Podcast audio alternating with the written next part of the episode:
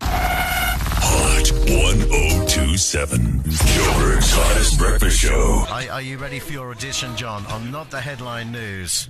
Here we go, John. What you got for us? Well, actor Ben Affleck turns 50 today. Can you Hey, believe happy it? eh? birthday, Ben. And how's this for a coincidence? Ben has received well wishes from 50 of J-Lo's ex-husbands. Oh! I see Will and uh, Jada have emerged from the shadows. Yes. Since Yeah, LA. yeah. Will Smith and wife uh, Jada Pinkett Smith were spotted together for the first time since the Oscars.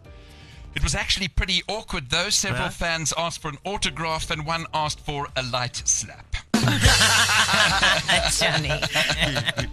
And scientists have revealed that uh, by replacing your morning coffee with green tea, you can lose up to 87% of what little joy you still have left in your life.